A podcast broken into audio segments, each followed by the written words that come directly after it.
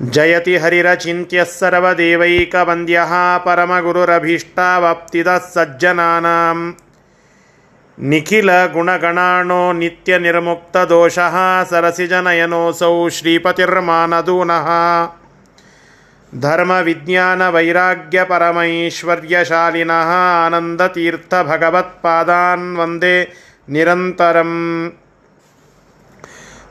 यतनुभावादेडमूकोऽपि वाग्मी जडमतिरपि जन्तुः जायते प्राज्ञमौलिः। सकलवचनचेतो देवता भारती सा मम वचसि निधत्तां सन्निधिं मानसे च। अस्मद्गुरुसमारम्भां टीकाकृत्पादमध्यमां श्रीमदाचार्यपर्यन्तां वंदे गुरुपरम्पराम्। विद्यापीठविधातारं विद्यावारिधिचन्दिरं विद्यार्थिवत्सलं वंदे महामहिमसद्गुरुं बिन्दार्याब्धिसमुत्थं तं धेनुपार्कप्रकाशितं मध्वपङ्कजमानौमि शिष्यषट्पदकर्षकं समाश्रयेद्गुरुं भक्त्या महाविश्वासपूर्वकं निक्षिपेत् सर्वभारांश्च। गुरोः श्रीपादपङ्कजे श्रीगुरुभ्यो नमः। हरिः ओम्। ತಾತ್ಪರ್ಯ ನಿರ್ಣಯದ ಹದಿನಾಲ್ಕನೇ ಅಧ್ಯಾಯದಲ್ಲಿ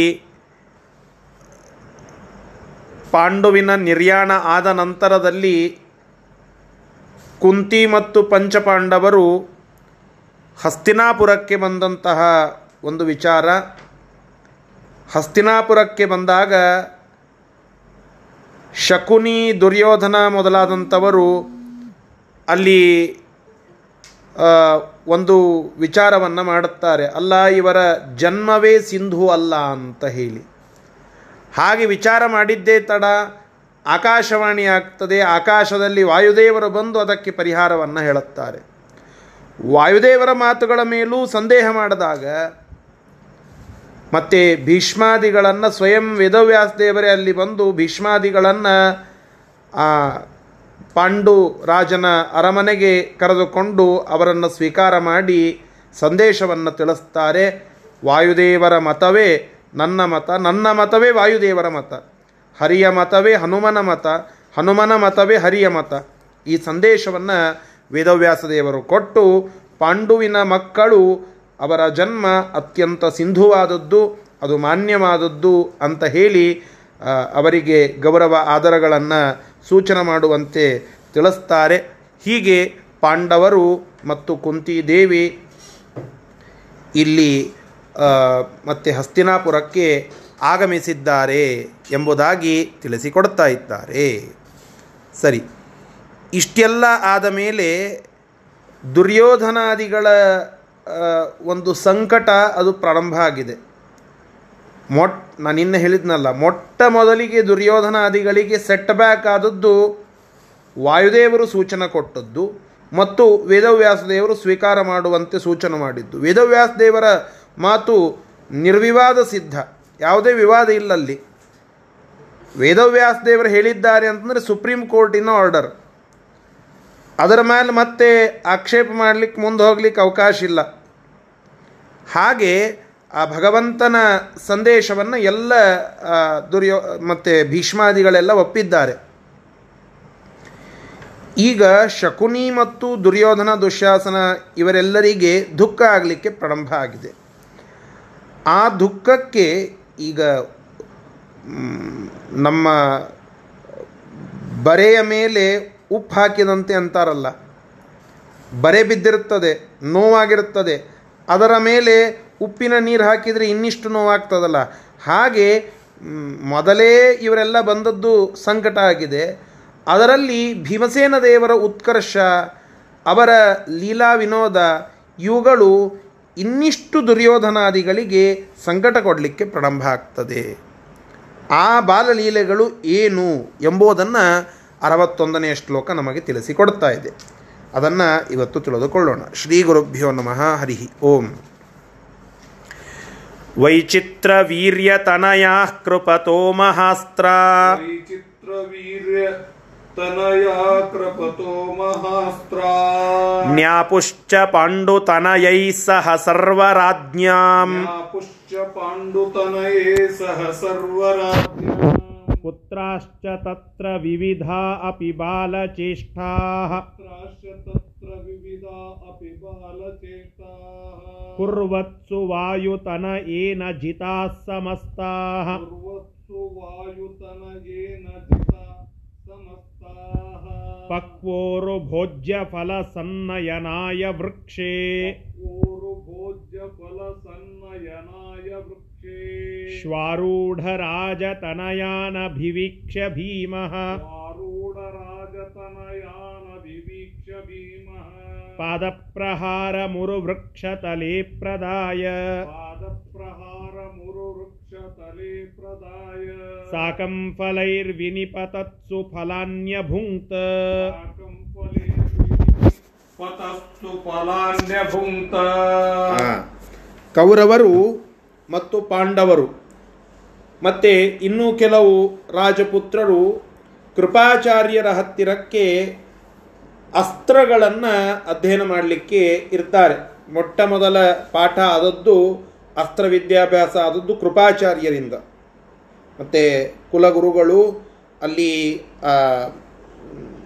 ಕುರುವಂಶದ, ಕುರು ಪಾಂಡವರು ಮತ್ತು ಕೌರವರು, ಇತ್ತ ಪಾಂಡವರು, ಇನ್ನೂ ಕೆಲವು ರಾಜಪುತ್ರರು, ಇವರೆಲ್ಲ ಸೇರಿ ಕೃಪಾಚಾರ್ಯರಿಂದ ಅನೇಕ ಮಹಾಮಹಾ ಅಸ್ತ್ರಗಳ ಜ್ಞಾನವನ್ನು ಪಡೀತಾ ಇದ್ದಾರೆ. ಆ ವಿದ್ಯಾಭ್ಯಾಸದ ಸಮಯಕ್ಕೆ ಅನೇಕ ಬಾಲ ಚೇಷ್ಟಾಗಳನ್ನು ಭೀಮಸೇನ ದೇವರು ಅಲ್ಲಿ ತೋರಿಸ್ತಾರೆ. ಬೇರೆ ಬೇರೆ ಆಟಗಳನ್ನು ಅಲ್ಲಿ ಆಡುತ್ತಾರೆ. ಆ ಎಲ್ಲ ಆಟಗಳಲ್ಲಿ ಭೀಮಸೇನ ದೇವರಿಂದ ಉಳಿದಂಥವರೆಲ್ಲ ಪರಾಭವಗೊಳ್ಳುತ್ತಾರೆ. ಎಲ್ಲರೂ ಸೋತು ಬಿಟ್ಟರು ವಾಯುದೇವರ ಹೆಸರೇ ಚೇಷ್ಟ ಅಂತ ಹೇಳಿ. ಚೇಷ್ಠಾಪ್ರದ ನಾವು ಪ್ರಾತಃಸಂಕಲ್ಪ ಗದ್ಯದಲ್ಲಿ ಕೇಳುವ ಒಂದು ಹೆಸರು. ಮುಖ್ಯಪ್ರಾಣದೇವರಿಗೆ ಚೇಷ್ಟ ಅಂತ ಒಂದು ಹೆಸರು. ನಮ್ಮೆಲ್ಲರಲ್ಲಿ ನಿಂತು ನಾವು ಮಾಡುವ ಎಲ್ಲ ಕ್ರಿಯೆಗಳನ್ನು ನಮ್ಮಿಂದ ಮಾಡಿಸುವವರು.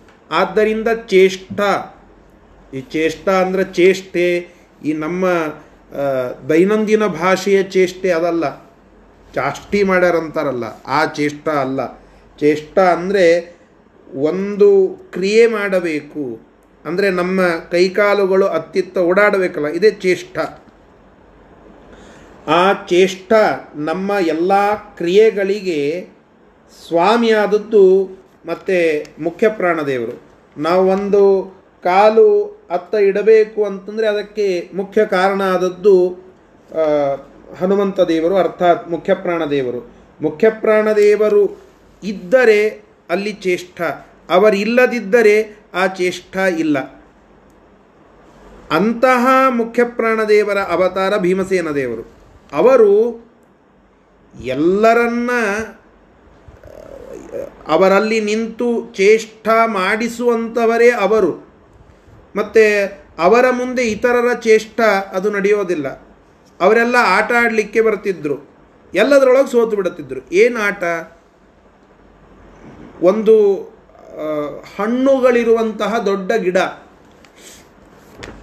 ದೊಡ್ಡದಾದಂತಹ ಒಂದು ಗಿಡ, ಯೋಗ್ಯವಾದ, ಒಳ್ಳೆ ಪಕ್ವವಾದಂತಹ ಹಣ್ಣುಗಳು ಅದರಲ್ಲಿ ಇವೆ.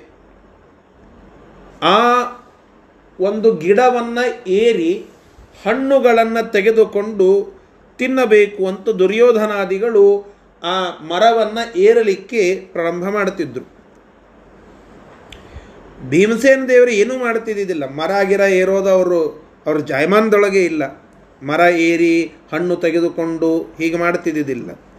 ಅವರು ಏರ್ತಾ ಇರೋದನ್ನು ನೋಡಿ ಆ ಗಿಡದ ಬುಡಕ್ಕೆ ಜೋರಾಗಿ ಒದ್ದು ಬಿಡುತ್ತಿದ್ದು ಕಾಲಿನಿಂದ ಅದಕ್ಕೆ ಜೋರಾಗಿ ಒದ್ದು ಬಿಡೋದು ಆ ಇಡೀ ಗಿಡ ಅದರೊಳಗಿನ ಹಣ್ಣುಗಳ ಸಮೇತವಾಗಿ ತಳಗಡೆ ಬಿದ್ದು ಬಿಡುತ್ತಿತ್ತು ಆ ಹಣ್ಣುಗಳೆಲ್ಲ ಭೀಮಸೇನ ದೇವರು ತಾವು ತಗೊಂಡು ತಿಂದು ಬಿಡುತ್ತಿದ್ದರು ಯಾರು ಅಪಕ್ವರೋ, ಯಾರು ಯೋಗ್ಯರಲ್ಲವೋ, ಅವರಿಗೆ ಹಣ್ಣುಗಳನ್ನು ಸರ್ವಥಾ ಕೊಡೋದಿಲ್ಲ.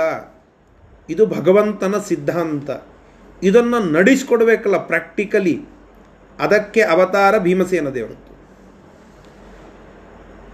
ಸಾತ್ವಿಕ ಸಜ್ಜನರಿಗೆ ಶುದ್ಧವಾದ ಒಂದು ಫಲ. ತಾಮಸಿಗಳಿಗೆ ಆ ಫಲ ಸರ್ವಥಾ ಇಲ್ಲ.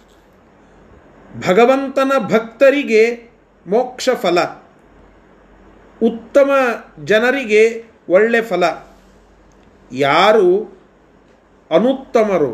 ಯಾರು ತಾಮಸಿಗಳು, ಯಾರು ಆ ಫಲಕ್ಕೆ ಯೋಗ್ಯರಲ್ಲವೋ, ಅವರು ಹೆಂಗರೆ ಮಾಡಿ ನಾನು ಗಿಡ ಏರಿ ಫಲ ತಗೊಳ್ತೇನೆ ಅಂತ ಬಂದರು ಅಂದರೆ, ಆ ಹಣ್ಣುಗಳ ಸಮೇತವಾಗಿ ಅವರನ್ನು ತಳಗಡೆ ಬೀಳಿಸಿ, ಅವರಿಂದ ಆ ಹಣ್ಣುಗಳು ಅವರಿಗೆ ಸಿಗದಂತೆ ಮಾಡಿ, ಅದನ್ನು ಸಜ್ಜನರಿಗೆ ಒದಗಿಸುವ ಕಾರ್ಯ ಅದು ಮುಖ್ಯ ಪ್ರಾಣದೇವರದ್ದು. ಅದರ ಸೂಚಕವಾಗಿ ದುರ್ಯೋಧನಾದಿಗಳು ತಾಮಸಿಗಳು.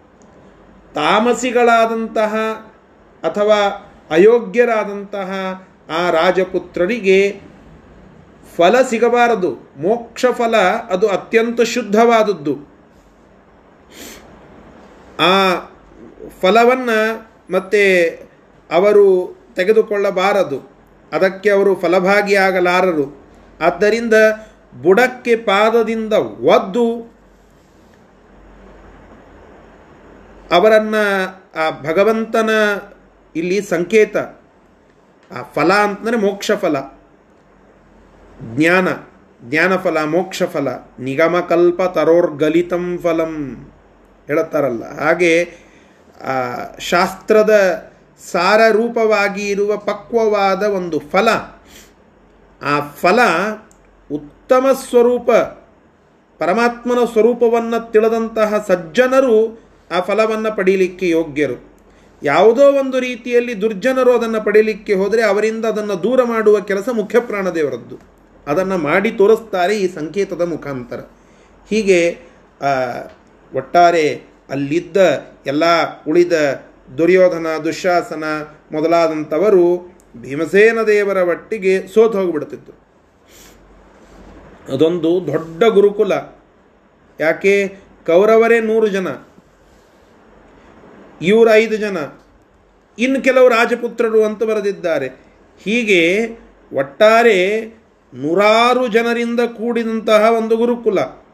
ಅದರೊಳಗೆ ಮುಖ್ಯ ಪಾತ್ರಗಳು, ಮುಖ್ಯ ಭೂಮಿಕೆಯಲ್ಲಿ ಅಲ್ಲಿ ನಿಂತಂಥವರು ಅಂದರೆ ಪಂಚಪಾಂಡವರು, ದುರ್ಯೋಧನ ದುಶ್ಯಾಸನ ಈ ಐವರಲ್ಲಿ ಭೀಮಸೇನ ದೇವರು ದುರ್ಯೋಧನ ದುಶಾಸನನನ್ನು ಎದರೊಳಗೂ ಗೆಲ್ಲಿಕೊಡಲಿಲ್ಲ ಅಷ್ಟೂದರೊಳಗೂ ಸೋಲಿಸಿಬಿಟ್ರು.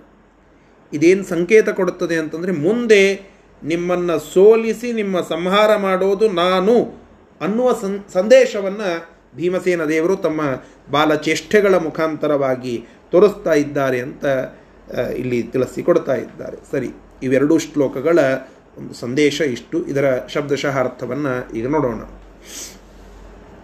ವೈಚಿತ್ರ ವೀರ್ಯ ತನಯಾ ವಿಚಿತ್ರ ವೀರ್ಯನ ಮಗ ವೈಚಿತ್ರ ವೀರ್ಯ ಅಂದರೆ ಕುರು ಮತ್ತು ಪಾಂಡುರಾಜ. ಸಾರಿ ಧೃತರಾಷ್ಟ್ರ ಮತ್ತು ಪಾಂಡುರಾಜ. ಈ ವೈಚಿತ್ರವೀರ್ಯರು ಅಂತಂದರೆ ಧೃತರಾಷ್ಟ್ರ ಮತ್ತು ಪಾಂಡುರಾಜ. ಅವರ ತನಯಾಹ. ವಿಚಿತ್ರವೀರ್ಯಸ್ಯ ಅಪತ್ಯಂ ಪುಮಾನ್. ಅವ ಧೃತರಾಷ್ಟ್ರ. ತಸ್ಯ ತನಯಾ ಆ ಧೃತರಾಷ್ಟ್ರನ ಮಕ್ಕಳು ಕೌರವರು. ವಿಚಿತ್ರ ವೀರ್ಯಸ್ಯ ಅಪತ್ಯಂ ಪುಮಾನ್ ಪಾಂಡು ತಸ್ಯ ತನಯಾ ತೇ ಸರ್ವೇ ಪಾಂಡವಾ ವೈಚಿತ್ರವೀರ್ಯ ತನಯಾ ಕುರು ಪಾಂಡವಾ ಹೀಗೆ ವಿಚಿತ್ರವೀರ್ಯನ ಮಕ್ಕಳಾದ ಪಾಂಡುರಾಜ ಮತ್ತು ಧೃತರಾಷ್ಟ್ರನ ಮಕ್ಕಳಾದ ಕೌರವರು ಮತ್ತು ಪಾಂಡವರು. ಕೃಪತಃ ಕೃಪಾಚಾರ್ಯರಿಂದ ಮಹಾಸ್ತ್ರಾಣಿ ಮಹಾಮಹಾ ಅಸ್ತ್ರಗಳನ್ನು. ಪಾಂಡುತನಯೈಹಿ ಸಹ, ಪಾಂಡುರಾಜನ ಮಕ್ಕಳು ಮತ್ತು ಸರ್ವರಾಜ್ಞಾಂ ಬೇರೆ ಬೇರೆ ರಾಜರ ಪುತ್ರಾಹ ಅವರ ಮಕ್ಕಳ ಒಟ್ಟಿಗೆ ಅಪ್ಯುಹು, ಅದನ್ನು ಪಡೆದುಕೊಂಡ್ರು. ಬೇರೆ ಬೇರೆ ಅಸ್ತ್ರಗಳನ್ನು ಕೃಪಾಚಾರ್ಯರಿಂದ ಪಡೆದುಕೊಂಡ್ರು. ತತ್ರ ಆ ರೀತಿಯಾಗಿ ವಿದ್ಯಾಭ್ಯಾಸ ಮಾಡುವ ಸಂದರ್ಭದಲ್ಲಿ ಅಲ್ಲಿ ವಿವಿಧಾಪಿ ಬಾಲಚೇಷ್ಟಾ ಕುರುವತ್ಸು. ಬೇರೆ ಬೇರೆ ಬಾಲಚೇಷ್ಟೆಗಳಲ್ಲಿ ಆ, ಎಲ್ಲ ಮಕ್ಕಳು ತೊಡಗಿದ್ದ ಸಂದರ್ಭ. ಅಲ್ಲಿ ವಾಯುತನ ಏನ? ವಾಯುದೇವರ ಮಕ್ಕಳಾದ ಅರ್ಥಾತ್ ವಾಯುದೇವರ ಒಂದು ವಿಶೇಷ ಅನುಗ್ರಹದಿಂದ ಪ್ರಾದುರ್ಭೂತರಾದ ಭೀಮಸೇನ ದೇವರು ಅಂತ ತಾತ್ಪರ್ಯ. ಅವರು ಸಮಸ್ತಾಹ ಜಿತಾಹ. ಎಲ್ಲ ಬಾಲಚೇಷ್ಟೆಗಳಲ್ಲಿ ಎಲ್ಲರನ್ನ ಗೆದ್ದರು ಅಂದರೆ ಉಳಿದಂಥವರೆಲ್ಲ ಭೀಮಸೇನ ದೇವರಿಂದ ಪರಾಭವಗೊಂಡರು, ಸೋತರು.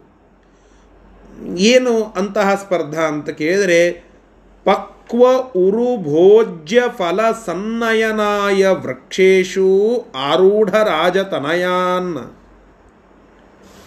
ಪಕ್ವ ಒಳ್ಳೆ ಪಕ್ವವಾದಂತಹ ಹಣ್ಣಾದ ಉರು ಭೋಜ್ಯ ದೊಡ್ಡ ಉರು, ಭಾರಿ ದೊಡ್ಡದಾದ ಭೋಜ್ಯ, ಭೋಜನಕ್ಕೆ ಯೋಗ್ಯ, ಅಂದರೆ ತಿನ್ನಲಿಕ್ಕೆ, ಭುಂಜಿಸಲಿಕ್ಕೆ ಯೋಗ್ಯವಾದ ಫಲ ಹಣ್ಣುಗಳನ್ನು ಸನ್ನಯನಾಯ, ಅದನ್ನು ತೆಗೆದುಕೊಳ್ಳಬೇಕೆಂಬ ಇಚ್ಛೆಯಿಂದ ವೃಕ್ಷೇಶು ಆ ಗಿಡಗಳಲ್ಲಿ, ಆ ಗಿಡಗಳನ್ನು ಆರೂಢ ರಾಜತನಯಾನ್ ಏರುತ್ತಿರುವಂತಹ ಆ ರಾಜಪುತ್ರರನ್ನು ಕಂಡು ಭೀಮಃ ಭೀಮಸೇನ ದೇವರು, ಪಾದ ಉರುವೃಕ್ಷ ತಲೆ ದೊಡ್ಡದಾದಂತಹ ವೃಕ್ಷದ ತಳದಲ್ಲಿ, ಅಂದರೆ ಬುಡದಲ್ಲಿ ಪಾದಪ್ರಹಾರಂ,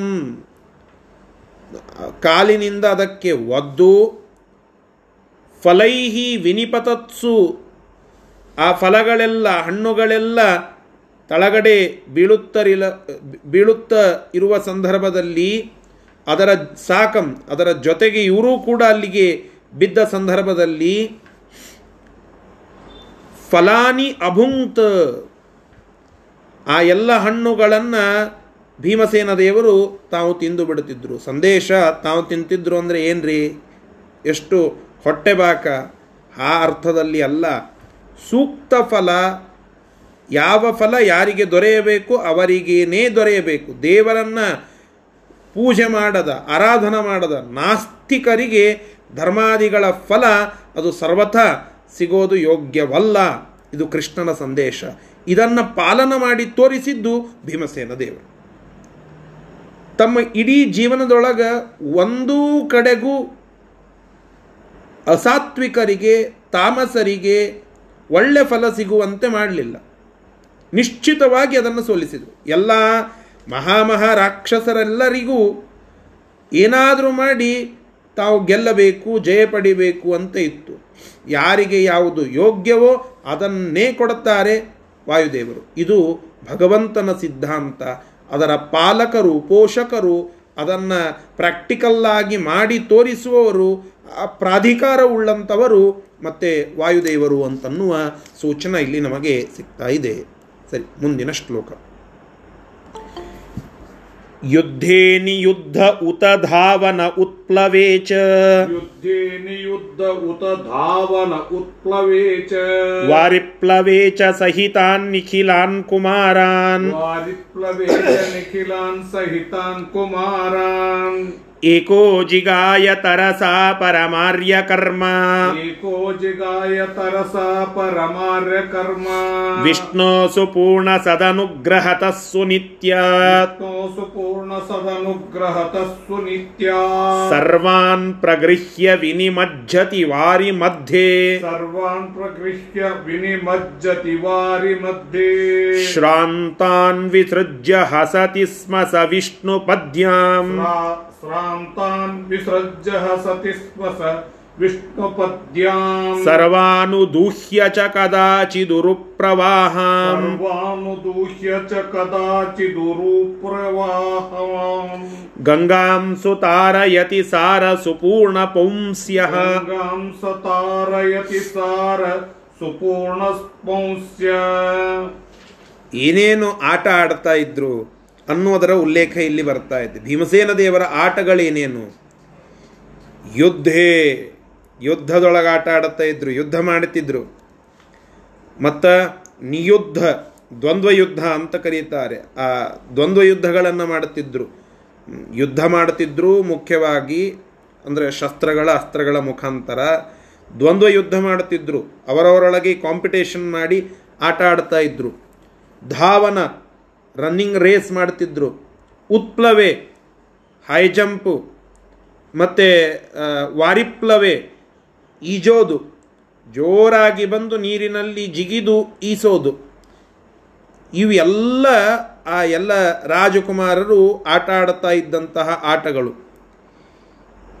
ನಿಖಿಲಾನ್, ಈ ಎಲ್ಲ ಆಟಗಳಲ್ಲಿ ಎಲ್ಲ ರಾಜಕುಮಾರರನ್ನು ಮತ್ತೆ ಸೋಲಿಸ್ತಾ ಇದ್ರು ಭೀಮಸೇನ ದೇವರು. ಒಟ್ಟಾಗಿ ಅವರೆಲ್ಲರೂ ಎಲ್ಲ ರಾಜಕುಮಾರರನ್ನು ಭೀಮಸೇನ ದೇವರು ಎದುರಿಸ್ತಾ ಇದ್ರು. ಅಷ್ಟೂರು ಒಂದು ಕಡೆಗೆ, ಭೀಮಸೇನ ದೇವರು ಒಂದು ಕಡೆಗೆ. ಅಷ್ಟೂ ಜನ ಒಂದು ಕಡೆಗೆ ಬರ್ತಾ ಇದ್ದಾರೆ. ಭೀಮಸೇನ ದೇವರ ಮಾತ್ರ ಇನ್ನೊಂದು ಕಡೆಗೆ. ಇಬ್ಬರ ಮಧ್ಯದಲ್ಲಿ ಸ್ಪರ್ಧೆ, ಎರಡು ಗುಂಪು, ಒಂದು ಕಡೆಗೊಂದು ದೊಡ್ಡ ಗುಂಪು ಇನ್ನೊಂದು ಕಡೆಗೆ ಭೀಮಸೇನ ದೇವರೊಬ್ಬರೇ ಭೀಮಸೇನ ದೇವರು ಅಷ್ಟೂರ್ನು ಸೋಲಿಸ್ತಿದ್ರು.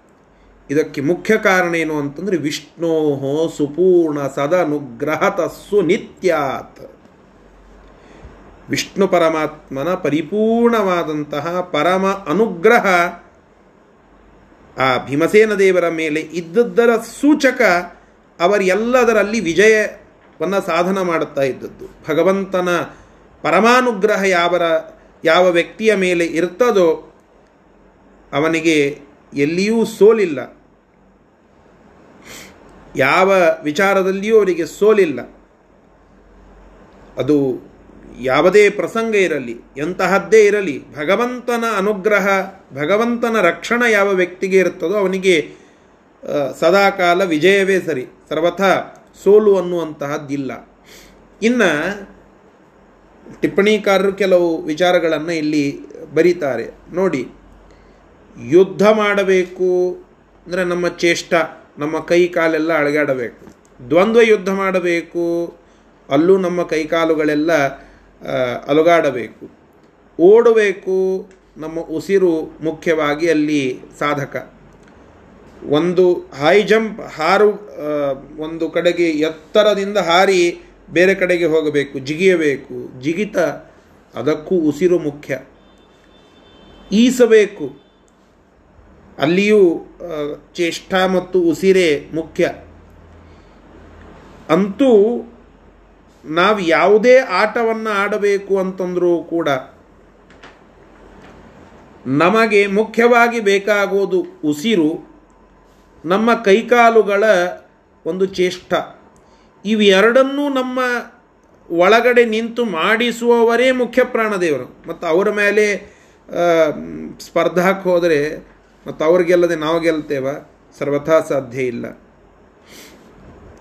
ಎಲ್ಲ ತಾತ್ವಿಕ ದೇವತಾ ಗಣ ಏನಿದೆ ಗುಂಪೇನಿದೆ ಅವರನ್ನೇ ಎಲ್ಲರನ್ನ ಸೋಲಿಸಿ, ಮತ್ತು ಅವರ ಮೇಲೆ ನಿಲ್ಲುವ ವಾಯುದೇವರ ಹಿರಿಮೆ ಅಂತಹದ್ದು ಈ ಕೌರವ ಮೊದಲಾದಂತಹ ಜನರನ್ನು ಗೆದ್ದಿದ್ದಾರೆ ಅಂತನ್ನೋದು ಇದೇನು ದೊಡ್ಡ ಆಶ್ಚರ್ಯ ಅಲ್ಲ. ಚಿಕ್ಕ ಚಿಕ್ಕ ಮಕ್ಕಳು ಅವರನ್ನು ಗೆದ್ದಿದ್ದಾರೆ ಅಂತನ್ನೋದರಲ್ಲಿ ಏನು ದೊಡ್ಡ ಆಶ್ಚರ್ಯ ಇಲ್ಲ. ಲೀಲಾಜಾಲವಾಗಿ ಅವರನ್ನು ಸೋಲಿಸಿದ್ದಾರೆ.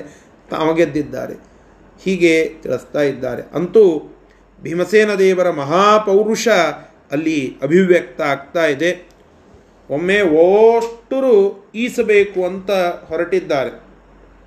ಭೀಮಸೇನ್ ದೇವರು ತಮ್ಮ ಮಹಾಪೌರುಷ ಅದನ್ನು ಅಭಿವ್ಯಕ್ತ ಮಾಡುತ್ತಾ ಅಷ್ಟೂರ್ನು ಒಂದೇ ಸಮಯಕ್ಕೆ ಹಿಡ್ಕೊಂಡು ಗಂಗಾ ನದಿಯೊಳಗೆ ಜೋರಾಗಿ ಜಿಗಿದು ಬಿಟ್ರಂತೆ.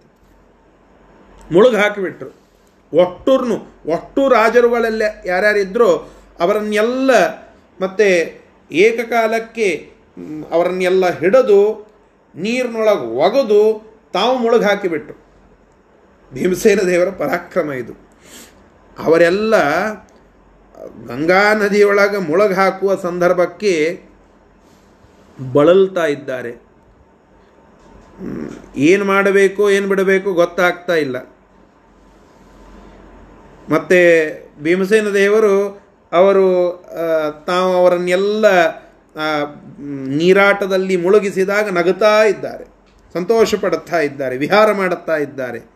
ಹೀಗೆ ಮತ್ತು ತುಂಬು ಪ್ರವಾಹದ ಗಂಗಾ ನದಿಯಲ್ಲಿ ಅವರಿಗೇನಾದರೂ ಸಮಸ್ಯೆ ಆಯಿತು ಅಂದರೆ ಮತ್ತೆ ಅವರನ್ನು ದಾಟಿಸಿಕೊಂಡು ಬರೋದು ವಾಯುದೇವರೇ. ಅಂದರೆ ಅಲ್ಲಿದ್ದಂತಹ ಭೀಮಸೇನ ದೇವರೇ.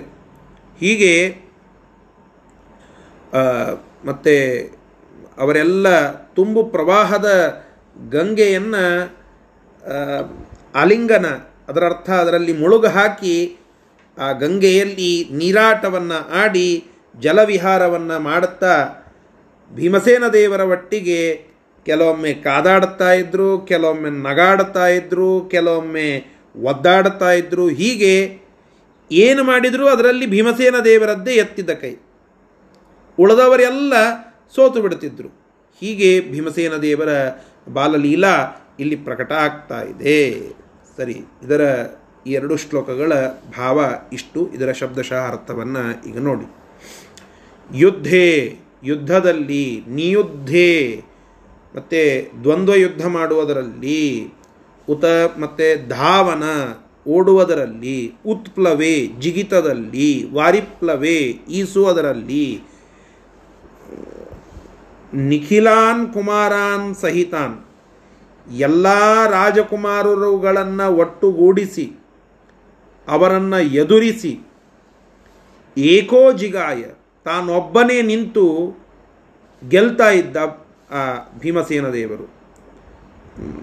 ಅವರಿಗೆ ಒಂದು ಒಂದು ವಿಷಯವನ್ನು ಇಲ್ಲಿ ಹೇಳುತ್ತಾರೆ. ಅಂದರೆ ಅವರಿಗೆ ಒಂದು ವಿಶ್, ವಿಶೇಷಣವನ್ನು ತಿಳಿಸ್ತಾರೆ. ಪರಮಾರ್ಯ ಕರ್ಮ. ಪರಮಾರ್ಯ ಕರ್ಮ. ಭಾರೀ ಉತ್ತಮವಾದಂತಹ ಪೂಜ್ಯ ಕರ್ಮಗಳನ್ನು ಮಾಡುವಂತಹ ಭೀಮಸೇನ ದೇವರು. ತರಸಾಜಿಗಾಯ.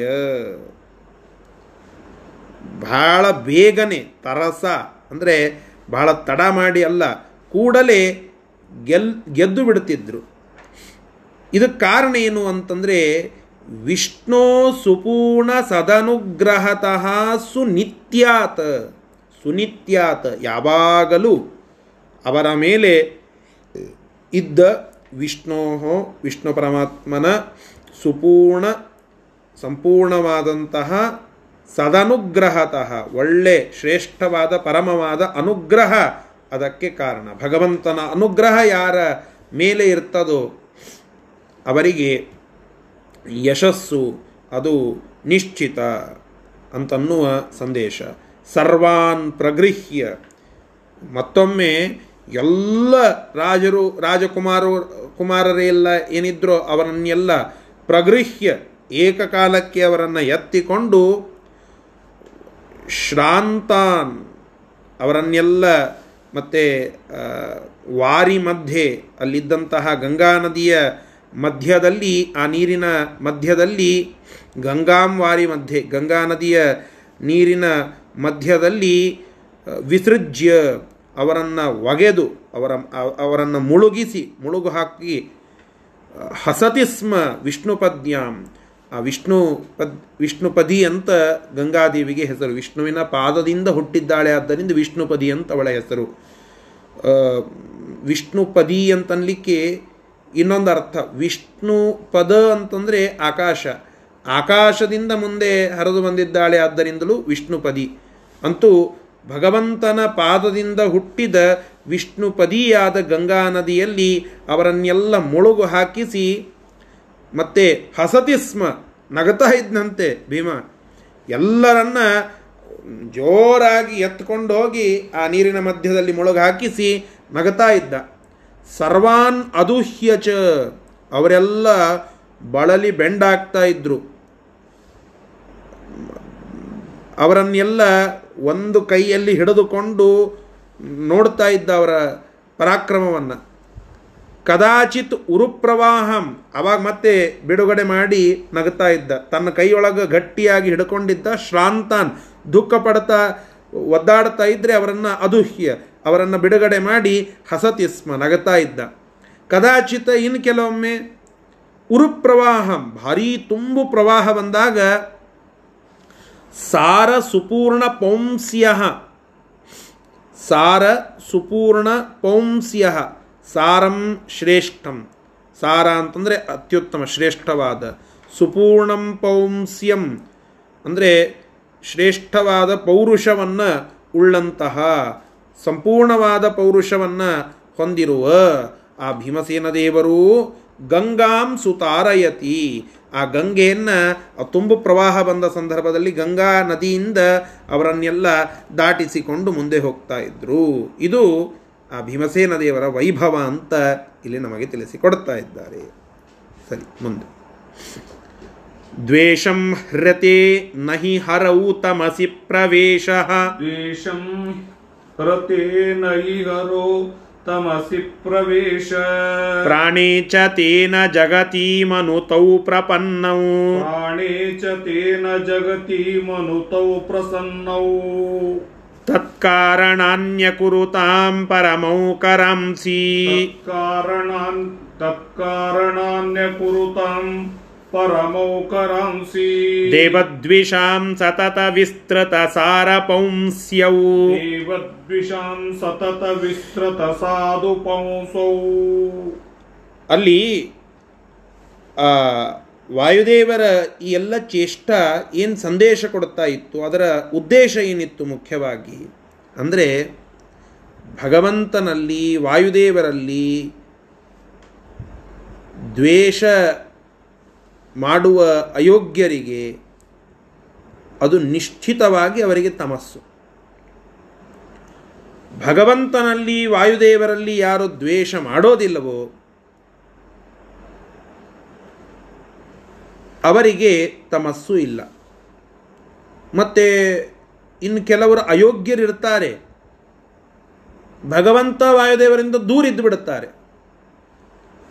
ಅವರು ಅಯೋಗ್ಯರು ಆದರೆ ವಾಯುದೇವರ ಮತ್ತು ಭಗವಂತನ ದ್ವೇಷ ಮಾಡಿಲ್ಲ. ದ್ವೇಷ ಮಾಡದ ಹೊರತು ಅವರಿಗೆ ತಮಸ್ಸು ಆಗೋದಿಲ್ಲ. ಅದಕ್ಕಾಗಿ ಭಗವಂತ ಮತ್ತು ವಾಯುದೇವರು ಭೂಮಿಯೊಳಗೆ ಅವತಾರ ಮಾಡಿ ಅಯೋಗ್ಯರಾದ ಆ ಅಸುರರಿಂದ ದ್ವೇಷ ಮಾಡಿಸಿ ವಾಯುದೇವರ ದ್ವೇಷ ಕೆಲವರು ಮಾಡಿದರು, ಭಗವಂತನ ದ್ವೇಷ ಕೆಲವರು ಮಾಡಿದರು, ಇಬ್ಬರ ದ್ವೇಷ ಹಲವಾರು ಜನ ಮಾಡುತ್ತಾರೆ. ಆ ಎಲ್ಲ ಅಸುರರಿಂದ ದ್ವೇಷ ಮಾಡಿಸಿ, ಆ ದ್ವೇಷಕ್ಕೆ ಕಾರಣ ಆಗುವಂತಹ ಕಾರ್ಯಗಳನ್ನೆಲ್ಲ ಉತ್ತಮ ಪೌರುಷವುಳ್ಳಂತಹ ಭಗವಂತ ಮತ್ತು ವಾಯುದೇವರು ಇಬ್ಬರು ಮಾಡಿ ಅವರಿಗೆ ತಮಸ್ಸನ್ನು ಕೊಡ್ತಾರೆ. ಹೇಗೆ? ಭಗವಂತ ಒಳ್ಳೆ ಸುಜೀವಿಗಳು ಅಂತ ಯಾರಿಡುತ್ತಾರೋ, ಸಜ್ಜನರು ಅಂತ ಯಾರಿಡುತ್ತಾರೋ, ಅವರಿಗೆ ಭಗವತ್ ಪ್ರೀತಿಕರವಾದಂತಹ ಸಾಧನಗಳನ್ನು ಅವರಿಂದ ಮಾಡಿಸಿ, ಅವರ ಯೋಗ್ಯತೆಗೆ ತಕ್ಕಂತಹ ಫಲವನ್ನು ಭಗವಂತ ಕೊಡ್ತಾನೋ, ಅದೇ ರೀತಿಯಾಗಿ ಅಯೋಗ್ಯರಾದಂಥವರಿಂದ ಭಗವದ್ವೇಷವನ್ನು ಮಾಡಿಸಿ ಅವರಿಗೆ ಮತ್ತೆ ಮೋಕ್ಷ ತಪ್ಪಿಸಿ ತಮಸ್ಸನ್ನು ಕೊಡಿಸೋದು ಭಗವಂತನೇ. ಜ್ಞಾನ, ಅಜ್ಞಾನ, ಬಂಧ, ಮೋಕ್ಷ, ಇವೆಲ್ಲ ಭಗವಂತನ ಕಾರ್ಯನೇ ಜ್ಞಾನ ಕೊಡೋದು ಭಗವಂತನ ಕಾರ್ಯವೇ, ಅಜ್ಞಾನ ಕೊಡೋದು ಭಗವಂತನ ಕಾರ್ಯವೇ. ಬಂಧನ ಮಾಡೋದು ಭಗವಂತನ ಕಾರ್ಯವೇ, ಮೋಕ್ಷ ಕೊಡೋದು ಭಗವಂತನ ಕಾರ್ಯವೇ. ಆದರೆ ಯೋಗ್ಯರಿಗೆ ಜ್ಞಾನ, ಅಯೋಗ್ಯರಿಗೆ ಅಜ್ಞಾನ, ಹೀಗೆ ಅರ್ಥ ಮಾಡಿಕೊಳ್ಬೇಕು. ಅಯೋಗ್ಯರಾದಂಥವರಿಗೆ ತಮಸ್ಸು. ಆ ತಮಸ್ಸಿಗೆ ವಾಯುದೇವರ ಭಗವಂತನ ದ್ವೇಷ ಮುಖ್ಯ ಹೇತು. ಅದನ್ನು ಮಾಡದೇ ಇದ್ದಂಥವ್ರು ಯಾರಾದರೂ ಇದ್ದರೆ ಅವರನ್ನು ವಾಯುದ್ವೇಷ ಮಾಡಿಸಿ, ಭಗವಂತನಲ್ಲಿ ದ್ವೇಷ ಮಾಡಿಸಿ, ಅವರ ಪಾಪದ ಕೊಡವನ್ನು ತುಂಬಿಸಿ ಅವರನ್ನು ಮತ್ತೆ ತಮಸ್ಸಿಗೆ ಅಟ್ಟುವ ಭಕ್ತಿ ವೃದ್ಧಿಯನ್ನು ಹೇಗೆ ಭಗವಂತ ಮತ್ತು ಭೀಮಸೇನ ದೇವರು ಮಾಡುತ್ತಾರೋ ಅದೇ ರೀತಿಯಾಗಿ ದುಷ್ಟ ಜನರ ದ್ವೇಷ ವೃದ್ಧಿಯನ್ನೂ ಮಾಡುವಂಥವರು ಅವರೇ. ಆ ದೃಷ್ಟಿಯಿಂದ ಬಾಲಲೀಲೆಗಳಲ್ಲಿ ಈ ಎಲ್ಲ ಚೇಷ್ಟೆಗಳನ್ನು ತೋರಿಸ್ತಾ ಇದ್ದಾರೆ. ಇದರಿಂದ ವಾಯುದೇವರ ಮೇಲೆ, ಆ ದುರ್ಯೋಧನಾದಿಗಳಿಗೆಲ್ಲ ದ್ವೇಷ, ಅರ್ಥಾತ್ ಭೀಮಸೇನ ದೇವರ ಮೇಲೆ ದ್ವೇಷ ಬರಲಿಕ್ಕೆ ಪ್ರಾರಂಭ ಆಗ್ತದೆ. ಮುಂದೆ ಕೃಷ್ಣನ ಮೇಲೆ ದ್ವೇಷ ಮಾಡಲಿಕ್ಕೆ ಪ್ರಾರಂಭ ಮಾಡುತ್ತಾರೆ. ಯಾವಾಗ ಅಯೋಗ್ಯರು ವಾಯುದೇವರ ದ್ವೇಷ, ಭಗವಂತನ ದ್ವೇಷ ಮಾಡಲಿಕ್ಕೆ ಪ್ರಾರಂಭ ಆಗ್ತಾರೋ ಅದು ಅವರ ಎಲಿಜಿಬಿಲಿಟಿ ಎಲ್ಲಿಗೆ? ತಮಸ್ಸಿಗೆ ಹೋಗಲಿಕ್ಕೆ ಅವರ ಎಲಿಜಿಬಿಲಿಟಿ ಇದನ್ನು ತೋರಿಸುವ ಉದ್ದೇಶದಿಂದ ಬಾಲಲೀಲೆಗಳನ್ನು ಕೃಷ್ಣ ಪರಮಾತ್ಮನೂ ತೋರಿಸಿದ್ದು, ಮತ್ತು ಇಲ್ಲಿ ಭೀಮಸೇನ ದೇವರು ತೋರಿಸಿದ್ದು ಎಂಬುದಾಗಿ ಇಲ್ಲಿ ತಿಳಿಸ್ತಾ ಇದ್ದಾರೆ. ಇದರ ಶಬ್ದಶಃ ಅರ್ಥ. ದ್ವೇಷಂ ರತೆ ಹರವು ಶ್ರೀಹರಿಯಲ್ಲಿ ಪ್ರಾಣಿ ಮುಖ್ಯ ಪ್ರಾಣದೇವರಲ್ಲಿ ದ್ವೇಷಂ ಹೃತೆ ದ್ವೇಷ ಮಾಡದೆ ತಮಸಿ ನ ಪ್ರವೇಶ. ತಮಸ್ಸಿನಲ್ಲಿ ಪ್ರವೇಶ ಇಲ್ಲ. ಆ ತಮಸ್ಸಿನಲ್ಲಿ ಒಂದು ಟಿಕೆಟ್ ಇದೆ. ಏನು ಅಂತಂದರೆ, ಆ ತಮಸ್ಸಿನ ಎಂಟ್ರನ್ಸ್ ಸಿಗಬೇಕು ಅಂತಂದರೆ, ಆ ತಮಸ್ಸಿಗೆ ಹೋಗಲಿಕ್ಕೆ ಪ್ರವೇಶ ಏನು, ಅದಕ್ಕೆ ಬೇಕಾಗುವ ಟಿಕೆಟ್ ಏನು ಅಂತಂದರೆ, ಭಗವಂತ ಮತ್ತು ವಾಯುದೇವರ ದ್ವೇಷ. ಅವೇ ಎರಡು ಟಿಕೆಟ್. ಆ ಟಿಕೆಟ್ ಇಟ್ಕೊಂಡಿದ್ರೆ ತಮಸ್ನಲ್ಲಿ ಪ್ರವೇಶ ಮಾಡುತ್ತೆ. ಏ, ನಾ ಅಯೋಗ್ಯನೇ ಇದ್ದೀನಿ ರೀ, ತಮಸ್ಸಿಗೆ ಹೋಗ್ತೇನೆ ಅಂದರೂ ನಿಮ್ಮನ್ನು ಬಿಡೋದಿಲ್ಲ. ನೀ ಅಯೋಗ್ಯ ಇದ್ದಿಲ್ಲ ವಾಯುದೇವರು ದ್ವೇಷ ಮಾಡುವ, ಭಗವಂತನ ದ್ವೇಷ ಮಾಡುವ ಅಂತ ಕರೀ, ಕಳಿಸ್ತಾರೆ. ಹಾಗೆ ಭಗವಂತನ ವಾಯುದೇವರ ದ್ವೇಷ ಯಾರು ಮಾಡುತ್ತಾರೋ, ಅವರಿಗೆ ಅಲ್ಲಿ ರೆಡ್ ಕಾರ್ಪೆಟ್ ಸ್ವಾಗತ ಅಂತಾರಲ್ಲ. ಹಾಗೆ ಆ ತಮಸ್ಸಿನಲ್ಲಿ ಅವರಿಗೆ ಆ ಕೆಂಪು ಹಾಸಿನ ಸ್ವಾಗತವನ್ನು ಕೋರುತ್ತಾರೆ. ಅದಕ್ಕಾಗಿ ತೇನ ಜಗತೀಂ ಜಗತೀಮನು ತೌ ಪ್ರಪನ್ನವು ಆ ಉದ್ದೇಶದಿಂದಲೇ ಅದೇ ಕಾರಣಕ್ಕಾಗಿಯೇ ತೌ, ಆ ಭಗವಂತ ಮತ್ತು ವಾಯುದೇವರು, ಕೃಷ್ಣ ಮತ್ತು ಭೀಮ ಇಬ್ಬರು ಜಗತೀಮನು ಜಗತ್ತಿನಲ್ಲಿ, ಈ ಭೂಮಿಯಲ್ಲಿ ಪ್ರಪನ್ನವು ಅವತಾರ ಮಾಡುತ್ತಾ ಇದ್ದಾರೆ. ಅವತರಿಸಿ ತತ್ಕಾರಣಾನಿ. ಆ ಕಾರಣಕ್ಕಾಗಿ, ಅಂದರೆ ಆ ದ್ವೇಷಕ್ಕೆ ಕಾರಣವಾಗುವಂತಹ ಕಾರ, ಕಾರ್ಯಗಳನ್ನೇ ಕುರುತಾಂ, ಆ ಕೆಲಸಗಳನ್ನೇ ಮಾಡುತ್ತಾ. ಪರಮೌ ಶ್ರೇಷ್ಠರಾದ ದೇವದ್ವಿಷಾಂ ತತ್ಕಾರಣಾನಿ. ಭಗವಂತನ ಮತ್ತು ವಾಯುದೇವರ ದ್ವೇಷವನ್ನು ಮಾಡುವಂತಹ, ಅದಕ್ಕೆ ಪೂರಕ ಆಗುವಂತಹ ಕಾರ್ಯಗಳನ್ನು ಮಾಡುವ ಆ ದೇವದ್ವೇಷಿಗಳನ್ನು ಸತತ ವಿಸ್ತೃತ ಸಾರಪೌಂಸ್ಯೌ. ಯಾವಾಗಲೂ ವಿಸ್ತೃತವಾದಂತಹ ಪೌರುಷವನ್ನು ಉಳ್ಳಂತಹ ಕೃಷ್ಣ ಮತ್ತು ಭೀಮಸೇನ ದೇವರು ದೇವದ್ವಿಷಾಂ ಭಗವಂತನಲ್ಲಿ ದ್ವೇಷಕ್ಕೆ ಕಾರಣ ಆಗುವಂತಹ ಈ ಕಾರ್ಯಗಳನ್ನು ಕರಾಂಸಿ ಅವರಿಬ್ಬರು ಆ ಲೀಲೆಗಳನ್ನು ತೋರಿಸುವುದರ ಮುಖಾಂತರ ದ್ವೇಷವನ್ನು ಹೆಚ್ಚು ಮಾಡುತ್ತಾರೆ ಅಂತಹ ದುಷ್ಟರಲ್ಲಿ. ಆ ಅಯೋಗ್ಯರಲ್ಲಿ ದ್ವೇಷ ಹೆಚ್ಚಾದಂತೆ ಆದಂತೆ ತಮಸ್ಸಿಗೆ ಹೋಗ್ತಾರೆ. ಇಷ್ಟು ಆ ಬಾಲಲೀಲೆಗಳ ಒಂದು ಉದ್ದೇಶ ಅಂತ ನಮಗೆ ತಿಳಿಸಿಕೊಡ್ತಾ ಇದ್ದಾರೆ. ಇದನ್ನೆಲ್ಲ ನೋಡಿ ಮತ್ತೆ ಕೌರವರು ಅಲ್ಲಿ ಅಂಜಿದ್ದಾರೆ. ಅವರೆಲ್ಲ ಒಂದು ಆಲೋಚನಾ ಸಭಾ ಕರೆದ್ರು. ಅಲ್ಲ, ಹಿಂಗೆ ದಿನ ನಾವೆಲ್ಲದರೊಳಗೂ ಸೋಲಿಗತ್ವಿ ಅಂತಂದರೆ, ಇದೇ ಕಂಟಿನ್ಯೂ ಆಯಿತು ಅಂತಂದರೆ, ಮತ್ತು ಭೀಮಸೇನ್ ದೇವರು ಒಂದು ದಿವಸ ನಮ್ಮನ್ನು ಕೊಂದೇ ಬಿಡುತ್ತಾರೆ ಮತ್ತು ಭೀಮಸೇನ ದೇವರ ಕೈಯೊಳಗೆ ಸಿಕ್ಕೊಂಡು ನಾವೆಲ್ಲ ಸತ್ತು ಹೋಗಬೇಕಾಗ್ತದೆ. ಅಥವಾ ಅವರ ಭಯದ ವಾತಾವರಣದಲ್ಲಿ ಏನೇ ಇರಬೇಕಾಗ್ತದೆ. ಭೀಮಂಗ ಅಂಜಿದಂತಹ ಅವರೆಲ್ಲ ಮತ್ತು ಎಲ್ಲರೂ ಸೇರಿಸಿ ಶಕುನಿಯ ನೇತೃತ್ವದೊಳಗೆ ಒಂದು ಮಂತ್ರಾಲೋಚನ ಸಭಾ ಮಾಡುತ್ತಾರೆ ಆ ಮಂತ್ರಾಲೋಚನೆಯ ಸಭೆಯ ಒಂದು ಕೊನೆಯ ನಿರ್ಣಯ ಅದೇನಾಗ್ತದೆ? ಭೀಮಸೇನ ದೇವರನ್ನು ಹೆಂಗಾದರೂ ಮಾಡಿ ಕಟ್ ಹಾಕಬೇಕು ಏನು ಮಾಡಬೇಕು? ಅದನ್ನು ಅಲ್ಲಿ ಆಲೋಚನೆ ಮಾಡುತ್ತಾರೆ. ಆ ಆಲೋಚನಾ ಸಭೆಯ ವಿಚಾರಗಳು ಅದನ್ನು ನಾಳೆ ದಿನ ಮತ್ತೆ ಮುಂದುವರಿಸೋಣ. ಶ್ರೀಕೃಷ್ಣಾರ್ಪಣ ಮಸ್ತು ಹರ ನಮಃ.